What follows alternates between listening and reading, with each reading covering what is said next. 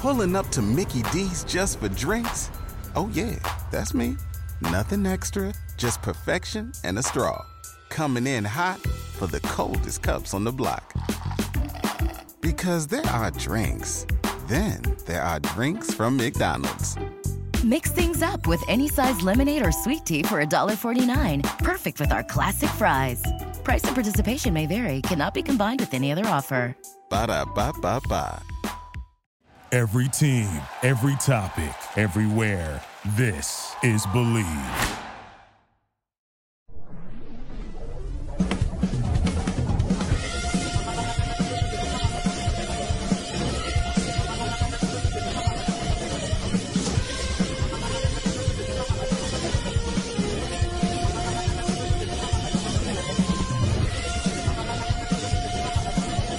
It's time for the Bleed Lows Podcast your hosts, Alonso and Juan, Alicia Del Valle, and the babyface gimmick in the sky, Roger. Bienvenidos, señores y señores, to another episode of the Bleed Lows podcast. This episode of the Bleed Lows podcast has been brought to you by Bet Online. Bet Online is your number one source for all your betting needs. Get the latest odds, lines, and matchup reports for baseball, football, college football, boxing, golf, and more. Bet Online continues to be the fastest and easiest way to place your wagers, mm-hmm. including live betting, and your mm-hmm. favorite casino and card games are available to play right from your phone. So mm-hmm. head to the website or use your mobile device to sign up today and get in on the action. Remember to use the promo code BELIEVE, B L E A V, for your 50% welcome bonus on your first deposit. Bet Online, where the game starts. And joining us on the Carne de Asada, making a return visit, the Padrino, ladies and gentlemen, the former general manager of the Los Angeles Dodgers, the man that gives us all comfort just by hearing his voice, Ned Colletti. Ned, ¿cómo estás, amigo? Well, thank you. Thank you very much. You know, I don't know that I brought everybody comfort with my voice, but you know, I guess at this stage, I guess I might. Look, Ned, every time you come on the show, I have at least two listeners that come up to me and say, they send me messages saying, Thanks for having Ned on. Ned makes everything right in the world. I guess the way you explain things, you know, because we're in full panic mode right right now because it's the playoffs, right, Ned? So that's why we want to have you on the show. We want to hear your takes. But before that, Ned, I want to get your opinion on the regular season because going into this season, there was a lot of talk. The show pods were going to run away with the division. They were going to take a step back. I think the last time we were on the show, we had talked about. I think you were the last general manager of the Dodgers that tried to do a combination of younger talent and and and veterans. How did you think this regular season went? And are you as surprised as everyone else? Like everyone thinks the Dodgers overachieved. Well, I, I think there's there's there's two two points I'd make. Um, as I look back on the season and different shows that I was on early, I thought that this was going to be a year in transition, which it was. But I also thought this was the year that if San Diego was going to make a serious move, this could be the year. If San Francisco, Arizona would make a serious move, this would be the year. As it turned out, they couldn't make a serious move. Arizona's been the best of that lot. Colorado's still way behind everybody. Uh, but this was the year I thought, because I think by the time we get to the beginning of next season, you've got so many players now. As we look back on this year that have got experience, we can never discount the value of experience. And I think that they've been able to, to mix in a lot of young pitching, some young players. And I think that this was the year for some team to take advantage of, of their transition. Nobody did. And so, but that's the difference between the Dodgers and everybody else. They play it, they, they don't take it a bat off, a pitch off, and they make people compete. There you go, Alicia. The Padrino said they had their chance and they blew it. So now, you know, the Dodgers are going to run away for it for another 10 years. They may. Yep. I, I wouldn't be surprised. Too bad, so sad for them. It's Dodger fans were so spoiled, man. We really are. And my co-host isn't lying. There's something about speaking to Ned Colletti that does calm us down. That does, you know, we take a deep breath and we're like, it's gonna be all right. I don't know. I can't explain what it is, but Juan is not exaggerating how people loved when you come on the Bleed Lows podcast. So thank you for joining us. especially because it is spooky season, October, Dodger playoffs. Every year, it's just a roller coaster. So, what about today? Right now, Ned, how are you feeling about the Dodgers in October, leading up, you know, what, waiting for Saturday? Well, it, it, you'd always wish you had more of this or more of that. You wish that you had more starting pitching and healthier starting pitching.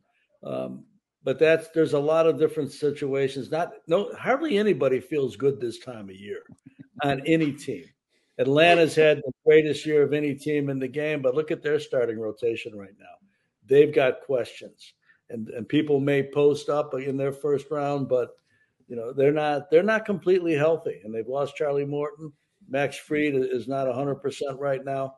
Uh, Strider has pitched a lot of innings. Great, great young arm, great pitcher, but an elder kind of came out. You know, this year as a rookie. You know, how's how's October going to be for the for that group? So I think the Dodgers have as good a chance as anybody. I also think the way it's it's set up, I would rather play Arizona, Milwaukee than Philly or my well Miami. Miami, I would cluster with Arizona and and uh, Milwaukee, but Philly's got a chance to beat anybody, especially because the home games in that ballpark, as I can well attest, it's tough to win there. And so I think the Dodgers are in a great spot, and I think they catch a break really with the, the being the second seed rather than the first seed. I think the first seed's actually got a tougher path to the World Series. Yeah. What is that? I, I, Juan mentioned talking about reseeding. Is this where you want to bring it up? Because they have a tougher path. But I, I we need to believe, right? Dodger fans need to believe that there is still some magic. There's that talk about this season, this year, the Dodgers, because the Dodgers aren't supposed to be where they're at. Are, are, are we going to get that confirmation from you that this is a special team or no? Well, I think it's going to be a special team. You know, I look, the, the month of October will determine how special. But do they have a chance? Yes, they've got as good a chance as anybody and a better chance than most and you know we'll see how it all plays out. I I, I never get too far ahead of myself. I, I know what's what's come. I, I know what I know that I don't know what's coming, but I know whatever it is, it's going to be a challenge to every organization. So we'll see how it goes. But I think they're sitting in a good spot, even though you wish that you had more more starting pitching and, and a bit healthier starting pitching. Okay, Juan, I'm I'm a little calmer now. What about you? well, eh, look, Ned, you're the only person that's been in uh, uh, in in these situations in the playoffs. Take us behind the curtain, Ned. I mean, they got a week. They're waiting to see who they're going to play. In this case, as a team, do you play to your strength or is this matchups? Like when they're making decisions about what the playoff roster is going to look like, who's going to make the cut? Do you sit there and go, look, these are the guys that got me here. I got to go with them are you looking at, well, we're getting the Diamondbacks or we're getting the Brewers? I think probably 80, 85% of your roster you know going in. I think the other 10 to 15% or 20%, I think you you do use some matchup. Uh, there's a team with great versatility. They've got a lot of players who've contributed to this situation. Um, so I think you think about who you're going to play and you have two different two different sets of, of rosters that you're going you're going to activate for it. But I think most of your team, you know who, who it is. You know who they're going to play. You know how much they're going to play, barring injury. Uh, what your starting lineup's going to be for the most part. Your pitching can be a little bit more matchup, and it depends on on where they're at. You know, this week is, is both a blessing and, and could be a curse too, because teams can get flat during this week. But I don't see this team. I think the experience that they have is, is so broad as far as how many different things the organization's been through when it comes to the postseason. There's very few things that, that they haven't been through. You look at other teams, they haven't been there as often. Atlanta's been there a lot lately. Philly was there last year. But some of the teams, when's the last time Arizona was there? You know, mm-hmm. how far has Milwaukee got? They got to the LCS a few years ago against the Dodgers, lost in seven.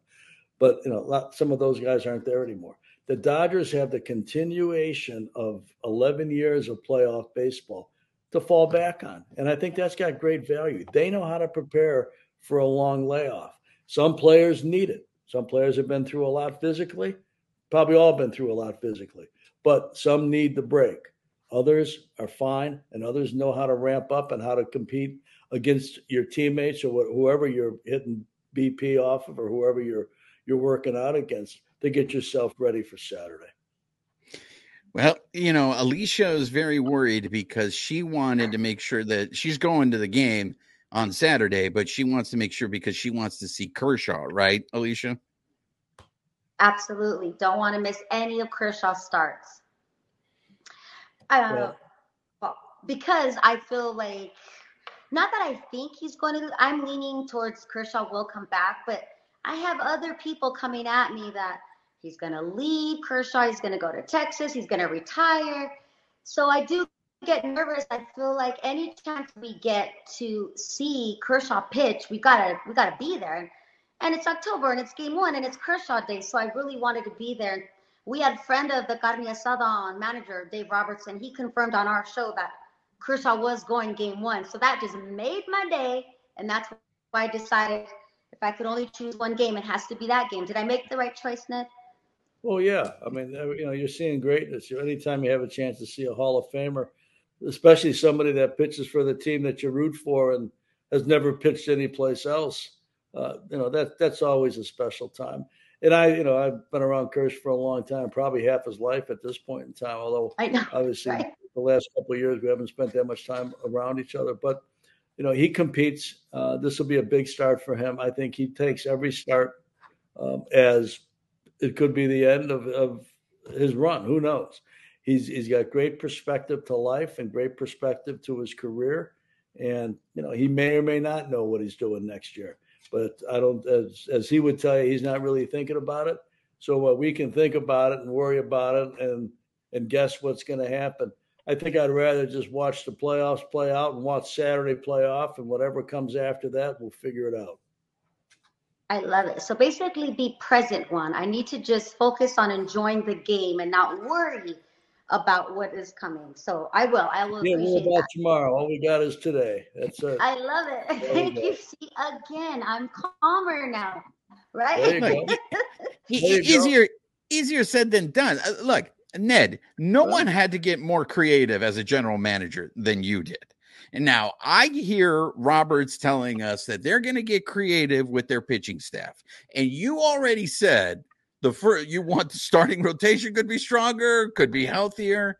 Ned, if you are the one in that room having that conversation, we're talking about starters maybe giving you four innings, piggyback. Like, is it possible, or am I just trapped in an era that no longer exists?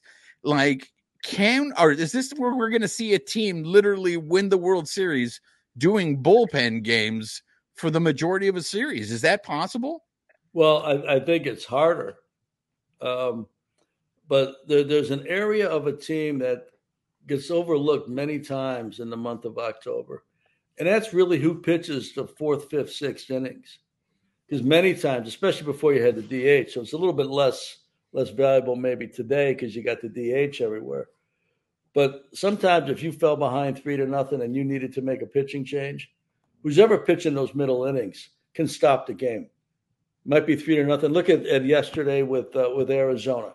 Mm-hmm. You know, they they fell behind three to nothing, fell behind on the road, and stopped the game. In essence, stopped stopped Milwaukee, and then cobbled their way back and and took the lead and won the game. So, I think that role is very important. Um, I think if you can get, you, you try to get, you try to buy outs especially in the postseason. However you get them, you get them. And after every series, you got a chance to to reset your pitching staff. If guys are starting to get tired, or if you use somebody, maybe three or four games out of a five game series, uh, that that you could put them on the side and bring somebody else in because you got the depth to do it. But I would never overlook the middle of those those uh, those staffs. Look back to the the staff that uh, Dontrelle Willis was on that won the World Series in Florida. I think everybody but maybe one pitcher, one of their starting pitchers, pitched in relief in that series. So it's not that uncommon. Uh, you go back to San Diego, way back in early in my career, uh, Cubs in San Diego. You look at how their middle relief, how they're starting pitching, who had to come in and stop games out of a bullpen, how that helped them win the five game LCS back in 1984. So I, I, think the Marlins with Dontrelle, I think if you look back at that, you're going to find a lot of that starting pitching found ways to help and pitch in relief. You got to do it sometimes. So it's not that unusual. It's a little bit tougher depending on where guys are at and the wear and tear of a season that's already, you know, on uh, in, in their past there. But I think it's if you can manage it well and your guys can compete and match up well, you can get it done. You know, Eric Karros came on the show and was speaking a little bit about that because what he was saying in terms of one through 14, the, all the arms the Dodgers have in the bullpen, he has more faith in that of the teams in the playoffs. I hear you. That Phillies lineup, that that scares me, right? Because those guys can get hot. Yep. The Dodgers have a lot of young arms. In your experience, Ned, is it better to just be ignorant? I don't know what I'm getting myself into, so I'm going to be able to perform, or is are we going to see a moment where these rookies are going to get caught up in the, the big stage, the bright lights? It, it might hit them. Well, uh, you know, we don't know. We're we're about to find out. Um, you know, Clayton early in his career, when things would start to speed up a little bit, he threw harder, harder, harder, and and the results weren't always what he was looking for so we're going to learn a lot. I think in, in scouting, when you watch a playoff game, it's like watching seven or eight games in one, as far as what you learn about the people who are playing for you or against you. It's it's not like Major League Baseball where it's one game is one game. You get to the playoffs, you can learn probably six or seven. Take you six or seven games to learn what you can learn in one game. But the one thing that you're not going to know until you get there is how do people how, how do they face pressure? How do they face the bright lights, the 50,000 people in whatever stadium you're playing in? I guess, except for maybe Tampa, the true 19,000. how do you how do you do with that? And, and can you keep the game slow? And I think it's important that with the young pitching, that Will Smith, you know, or Austin, who's ever catching, that if they see somebody start to speed up, they go out. They stop the game for a minute. They get they get somebody to take a breath and reset. You know, uh, Bobby Miller, I, I, think, is is yearning for this opportunity. So he may be a little bit too quick early until he can get into a pace. But I think you know when you look at how he's pitched and his demeanor and his perspective on what he's trying to accomplish, he's somebody that I would have no hesitation. He reminds me a little bit of Walker Buehler, who I think is one of the great postseason pitchers of the last seven, eight, nine years. I know he's been hurt a couple times, but you look at how he goes about what he does. He's as good as anybody I've been around when it comes to competing in the biggest of games. He's fierce with it. It's like, let's go. You know, this we'll see how this goes, but he's got great confidence. I think Bobby Miller has got some of that too.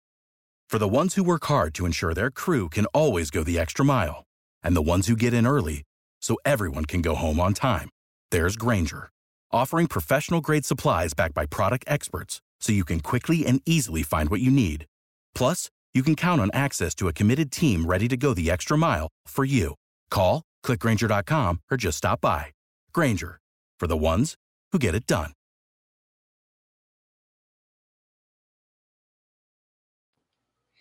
Hey, guys, see all this knowledge you're going to be able to drop when you're at Dodger Stadium, Alicia, uh, in game one. and you could say, The Padrino told me. I'm like, you know, my friend Ned told me. um, well, hopefully I'll be right. You know, I think, you were talking about experience earlier, and, and my co-host brought up the young and the veterans.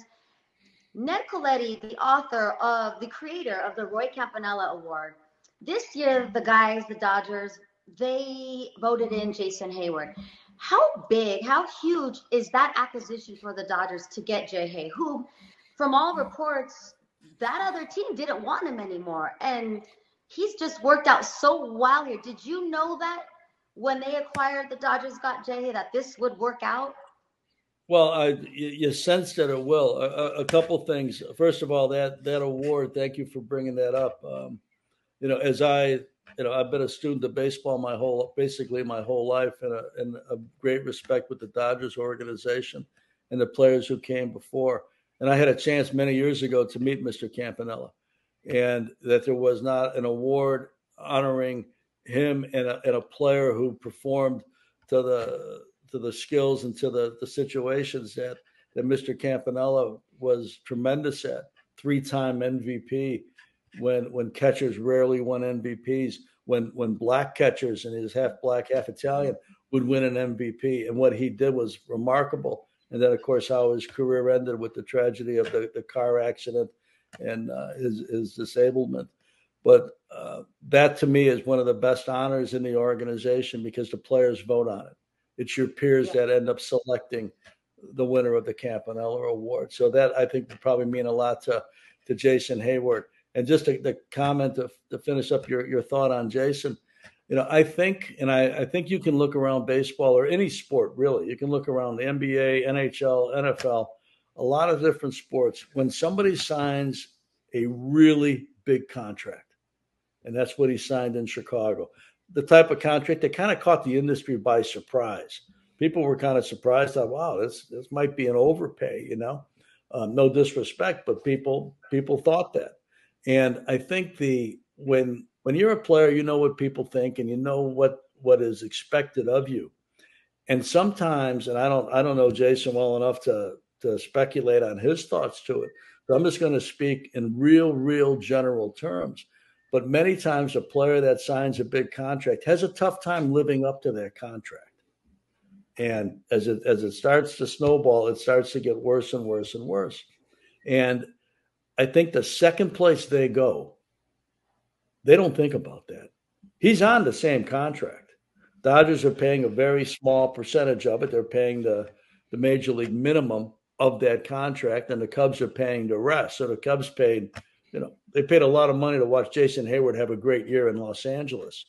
But I think I think there's less pressure there's, uh, I think players can play freer when they don't have that type of contract that they're trying to live up to. Because no matter who you are, you know, athletes, and I've been around a bunch of them that have that have had great careers, and other ones that have had careers that needed a reset for whatever reason. And I think the reset for Jason Heyward has been terrific. I think his leadership, I think how he um, how he plays has been great, certainly. He's been a very, very productive player. I think he's also been one of the most productive people when it comes to the clubhouse and when it comes to leadership. This team doesn't lack leadership, but you'll never have more leadership than you need. So adding him to that, that circle of leaders and experienced veterans and people who have been through a lot, uh, I think was really, really a, a bright move and, and something that's that's rejuvenated his career along the way.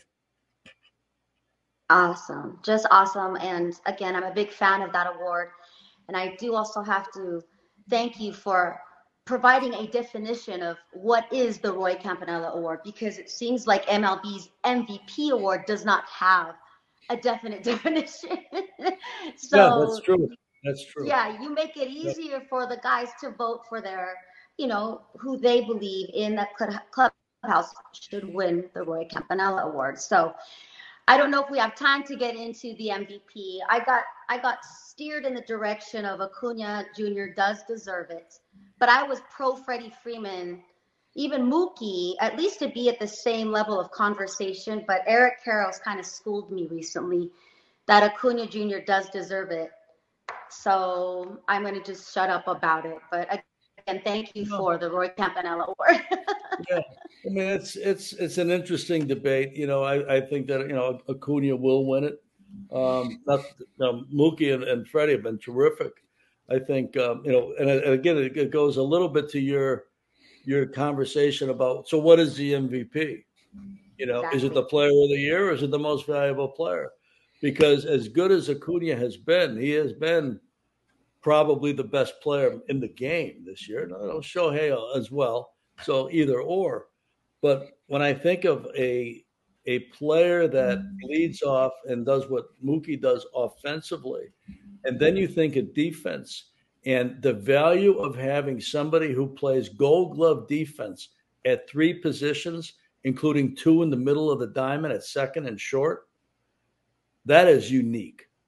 And as, as I think about value to a team, I don't know that anybody provides more value than Mookie when you have the defensive versatility that he brings. He just doesn't stand there. Some guys can stand right. in a position for a day or two. He plays it. He plays it as well as anybody plays it, whether it's shortstop, second base, or right field. So, you know, that to me is perhaps the most valuable player. Player of the year, the best player in the game, best player in the league, sure. Ronald Acuna Jr., but has a tremendous, tremendous year, deserves that that title and that honor. But most valuable, I don't know. I think somebody that can play three spots in a Gold Glove and lead off and do what he's done. I don't know how many guys are that valuable. hey Ned, uh, really? Thank you. Uh, uh, Ned, be, before we let you go, I, I, a couple of things I want to run by you. Uh, first of all, uh, it seems overall that the rule changes were a success this year, and I I know where the the rules, the majority of them are going to be in place for the playoffs. Um, what were you, your thoughts on these rule changes, and do you see any of them impacting the playoffs? I mean, they played a whole season by it. It, it shouldn't be a hiccup, right, in in the playoffs. Well, I, I, hope it has no bearing on the playoffs. You know, like somebody you know gets a ball called because they've taken too much time. Um, but you know, they've already been through it. So as you say, you know, the experience is already there. I think the rule changes have, in some ways, saved the game. I think it's it's uh, invigorated uh, the game. I think you you just saw the story probably in the last few days. The attendance is the greatest attendance they've had in a long time. The time of games has been shortened back, you know, 20, 30 years. I think it was necessary. I think it was imperative to do that. I think we've probably lost some of the younger generation because of the duration of the sport. You know, I teach at Pepperdine and I, I teach very, very bright students. You're talking about people who have, were tops in their high school class. So people who have a great passion for sport and a great understanding of it and respect for them. And they'll talk NBA way before they'll talk Major League Baseball. They'll talk uh, English Premier League way before they talk Major League Baseball. And I think that baseball probably took a step back with the people that are 20 years of age and younger because of duration and because you know you don't have the marketing that you sometimes have had in, in other sports.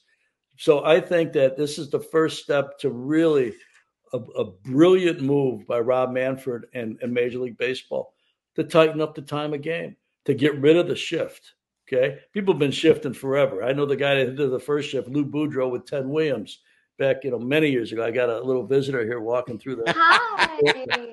but uh, Hello, uh, you know, I, uh, I just think that they've been great to to have and, and to really change uh, change the sport. I think it's been a tremendous moves. So since yeah. we've been there was a success of a rule change, could we see another possible rule change in the future in terms of reseeding the playoffs? Because right now, unless the Rays make a comeback, we're going to see a 99 win team go down and you, you, i mean is it just one of those things that look it just it doesn't happen all the time it's once a year should major league baseball reseed these teams after rounds of the playoff um, good question. I, I think it, you know, I would need to take a, another look at it and, and study it a little bit deeper. You know, uh, it's what they wanted to do is they wanted to have more teams have a chance. They've done that. They wanted teams to um, they wanted to have value to winning your division. Tampa didn't win its division, so you know they they faced the consequences of that. You know, you can go back to 1993. The San Francisco Giants won 103 games and didn't play one playoff game. Mm-hmm. No, I mean, they were not even in it. There was no, you know, no opportunity, no wild card.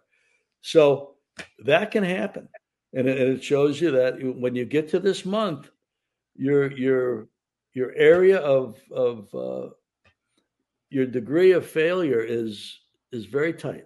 You you don't have a lot of margin for error, and I think that that's been you know that's shown, and you know, we'll see what they what they can do today. But that's kind of the way the game goes, and you can't play you can't play a, a five game series to open up the playoffs and then play you know more series after that and so you're playing into the middle of November. And I think it's too tough to shorten the season because of the revenue involved and everybody you know, wanting to get paid, whether it's the owner or whether it's the player. So I think it is what it is. I think it's been great. I think it's cool seeing Arizona in the postseason, uh, seeing Miami in the postseason. You know, typically they'd be home, but their fan base starts to get rejuvenated and you, you start to create more interest. Time of game creates more interest, more activity, more stolen bases, more interest, no shift, more offense, more interest. The whole thing is about keeping people entertained and keeping people keeping people interested. And I think they've done a great job of that. And if you you win 92, 99 games, you end up losing the first two, and you're done. You haven't won your division. I guess the way out of that is next time you win 99 games, win your division. Win your division. Ned, last one. Uh, I, I, if you can share with us, uh, you mentioned the the tough times you had in Philadelphia. This time of year, is it even harder for you as a GM, you in the front office? You've done all the work to try to get this team into this position, and now it's up to the players in a certain sense, right? It's like it's out of your hands. Did you ever address a team going in, you know, to a playoff? Do, do the do the players hear from the front office? Like, do you get in there and, and pull a Lasorda and you know rip them a new one and say, "You guys better win, or you're all out on your asses next year"? Well, no, I wouldn't. I wouldn't go that far. You know, I mean, there was only one Tommy, um, and I would address the team on schedule twice, three times, really. Uh, twice when the season was still on. One is the eve of the day that everybody shows up in spring training. Pitchers and catchers have been there for a few, for a few days. Now your position players. You look at the room, everybody that's on your roster, every non-roster invite, all your coaching staff, including some of your minor league staff, is on all in one place. Three or four minutes, my address. Kind of recap the year before, maybe in 30 seconds, and then talk about what we're trying to accomplish this year and and my impression of where we're at. And then, unless something happened, when Manny got suspended, I had to address the team. When the team was sold in 2012, I addressed the team. I think I addressed the hitters maybe once or twice when they were going through a, like a 10, 12 game stretch where the offense disappeared. Um, always briefly. You know, I've, I've, talked far longer in this podcast than I would talk to a team. You know, the the, the man is is you know three or four minutes they've heard enough you know? Um, but i would also address them in the postseason. As we as we embarked upon the postseason we have an advance report that people a lot of people have put a lot of time in. I would send uh, if it's if it's milwaukee and arizona i'd have four scouts there. I'd have one watching milwaukee pitching one walking watching milwaukee offense and somebody who was good with strategy, watching the manager. Two, uh, both of two people, one team. Same thing with Arizona, and then they would come in if, if whoever they're playing, whoever we're playing, they would come in and, and really address the manager, the coaching staff, and the players. And at that point in time, I would also address the team. And the only other time I did it was at the end of a season, where I would not really address the team as a, as a collective group, but just thank everybody one on one. We won a lot of games, and we won a lot of games through a lot of different adversity and a lot of different things that we had no control over, and we had to fight through and, and do the best we could. And I always appreciated our, our players doing it. I think I think I did the job nine years. We we went to the playoffs in five, got eliminated. I think the day before on the sixth. Obviously, you know some of the history of the the different things the organization went through at that period of time. So uh, proud of the players and know what they they extended to it.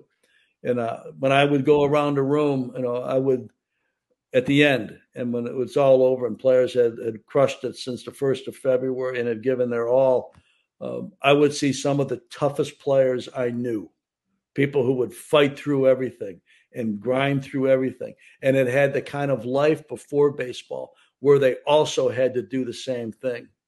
And I won't mention the name, but there was this one player early in my run here and head in the locker, wouldn't turn around. I tapped him on the shoulder, said, Hey. And he finally turned around, tears streaming down his face. It meant that much to him.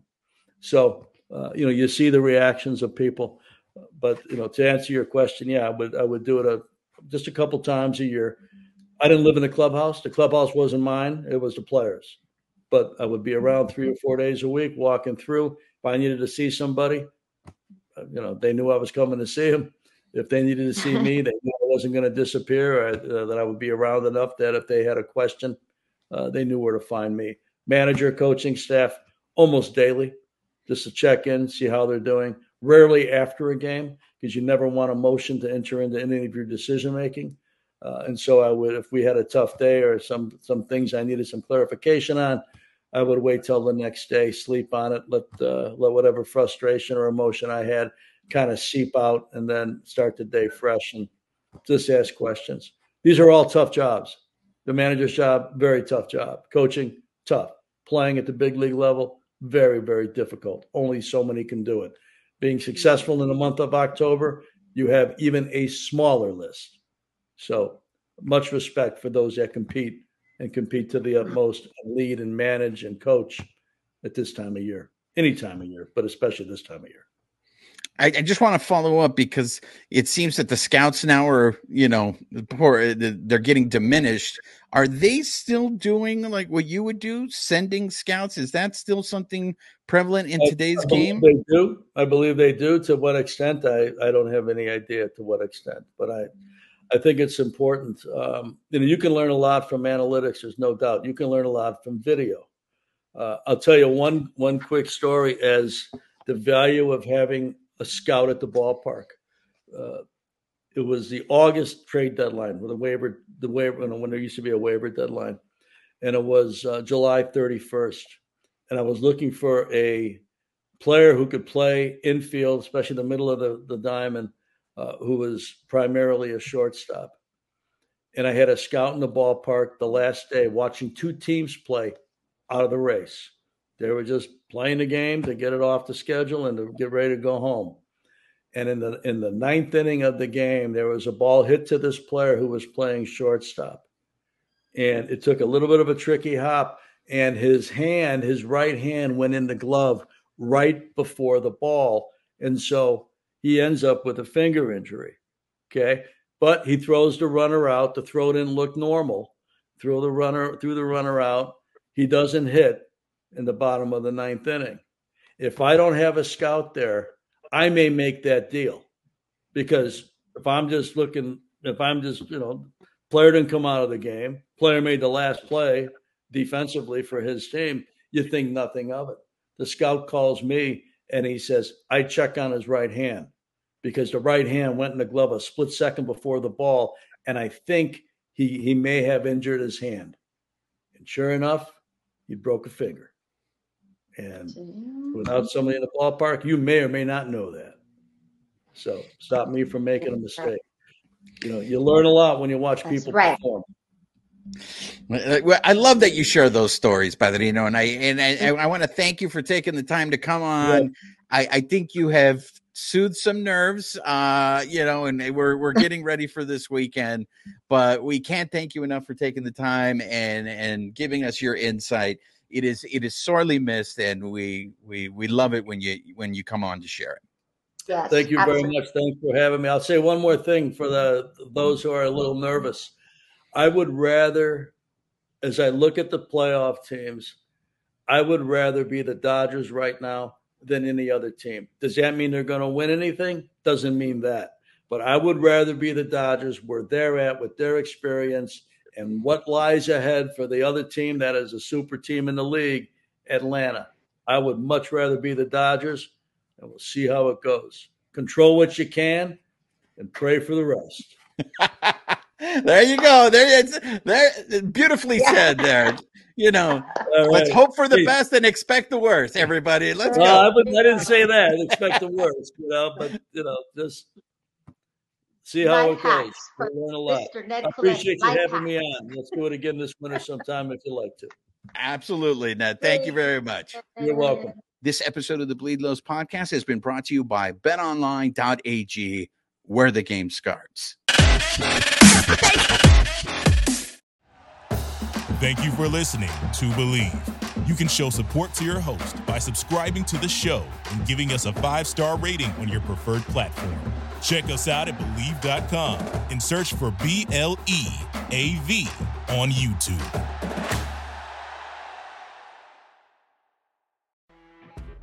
You know, when you're listening to a true crime story that has an unbelievable plot twist that makes you stop in your tracks? That's what our podcast, People Are the Worst, brings you with each episode. I'm Rachel. And I'm Rebecca. We're identical twins who love true crime cases that make you say, didn't see that coming, and we hate the people responsible for them. Listen to People Are the Worst now on Apple, Spotify, or wherever you get your podcasts.